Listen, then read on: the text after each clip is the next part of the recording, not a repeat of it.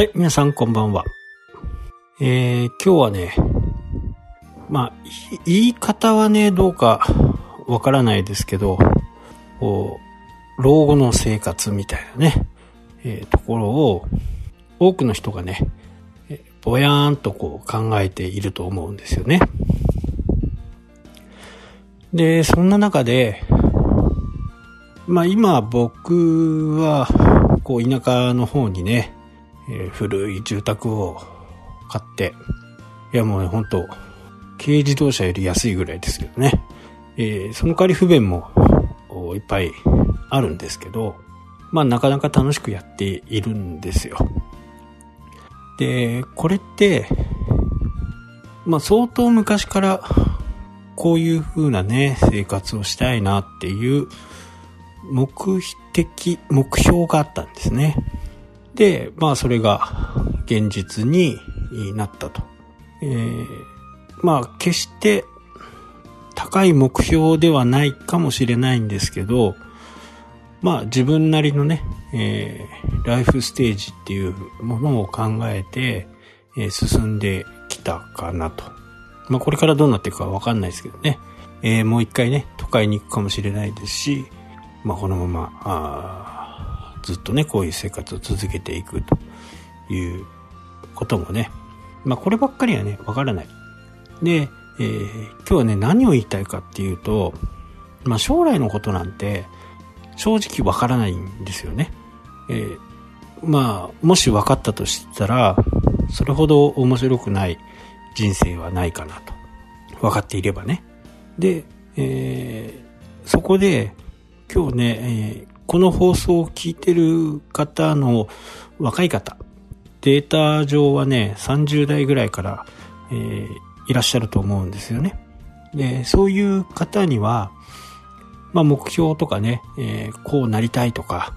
いろいろあると思いますし、まあ40代、50代でもね、将来こうしたいとか、こういう風になりたいとか、いう、こう、希望があると思うんですよ。で、えー、その希望はね、やっぱり、こう、持ち続けなきゃならないと思うんですけど、ただ、それをするために、こうしようっていうことよりも、今目の前にあるね、えー、まず課題を一つ一つクリアをしていく。えー、例えば、まあ、田舎に住み、住むとかね、キャンピングカーを買ってね、日本一周するとか、僕の友達でね、それが、えー、今、すごくモチベーションになってる人がいて、60になった暁には、まあ家もね、えー、全部売って、で、キャンピングカーでね、日本を一周2年3年かけてね、やりたいと言っている人がいます。で、まあそうなるためにも、やっぱりこう、今やるべきことをね、ぱりコツコツコツコツやっていってる。目標に向かってね、えー、あまりに高いとね、いや、俺は10億円貯めるんだとか、そういうふうな目的だと、ちょっとね、途方もなくなっちゃって、諦めざるを得ないんですけど、まずはとりあえず1年間で仕事してね、えー、100万円貯めるんだという目的だったら、目標だったら、ちょっと可能性がありますよね。それを10億とかね、1億とか、一部上場企業の社長になるんだ。まあ、目標はいいと思うんですよ。目標はね。えー、目標は誰にでもあって、その目標を叶えるために今するべきことは何なのかっていうところがね、えー、明確になると、その最終的な目的にたどり着くよっていう風な話なんですよね。で、先ほど話したね、僕の本当、すごく仲のいい友人で、うちの会社でも働きましたしね。えー、今は自分の会社を持ってね、やってますけど、まあそんなにね、えー、儲かってはいないんですけど、まあ、や、やっていけるだけのことはやっていってるというふうなことはね、言っていました。で、彼はね、会社に行った時はねそんなことを言ってなかったんですけど多分、まあ、50を過ぎたぐらいからかなまあ60歳になったらね、えー、家も何もかも処分して車でね、えー、奥さんと2人で日本一周をするんだと。まあ2年かかるのか3年かかるのか5年かかるのかわかんないけどっていう風なね、話をしていたんですよね。で、まあそのために何をするのかっていうのは、まあ僕と同い年なんで、まああと6年ぐらいあると。で、そのために、今目の前にあるね、えー、今年はちょっと本当厳しいって言ってましたけど、目の前にあることをやっていると。で、僕自身もね、こういう生活をするために、まあ会社もいろいろやりましたし、えー、失敗もしました。結果的に、えー、それが糧になってね、今があると。なので、一足飛びにはね、何でも物事は進まないよと。まずは、今自分の小さな目標を見つけて、そこに、そこをね、やってみると。そこに向かってね、えー、進んでみると。で、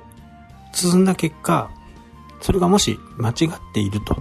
いうふうに判断した時には、違う方に行けばいいんだ、いいんですよね。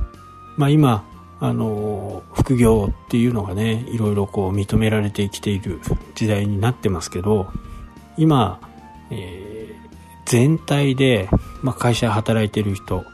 の全体で20%ぐらいがね、副業をやっていると。まあ、ただ、あの、正社員の会社とかね、大企業とかだと18%ぐらいあるのかな。まあ、中小零細だとね、え何事っていうふうにね、言われるかもしれないですけど、まあ、大企業が18%ぐらいあるという話でね、えー、それは、こう、ランサーズとか、で、家に帰ってきてからね、デザインを作るとかね、名刺を作るとか、まあそんなのもね、副業扱いになるのかなと。なので、働き方がどんどんどんどん変化していく中で、まあ自分もね、変化していかなきゃならないと。まあ僕はね、このままやっていって、まあ60代ぐらいになったら、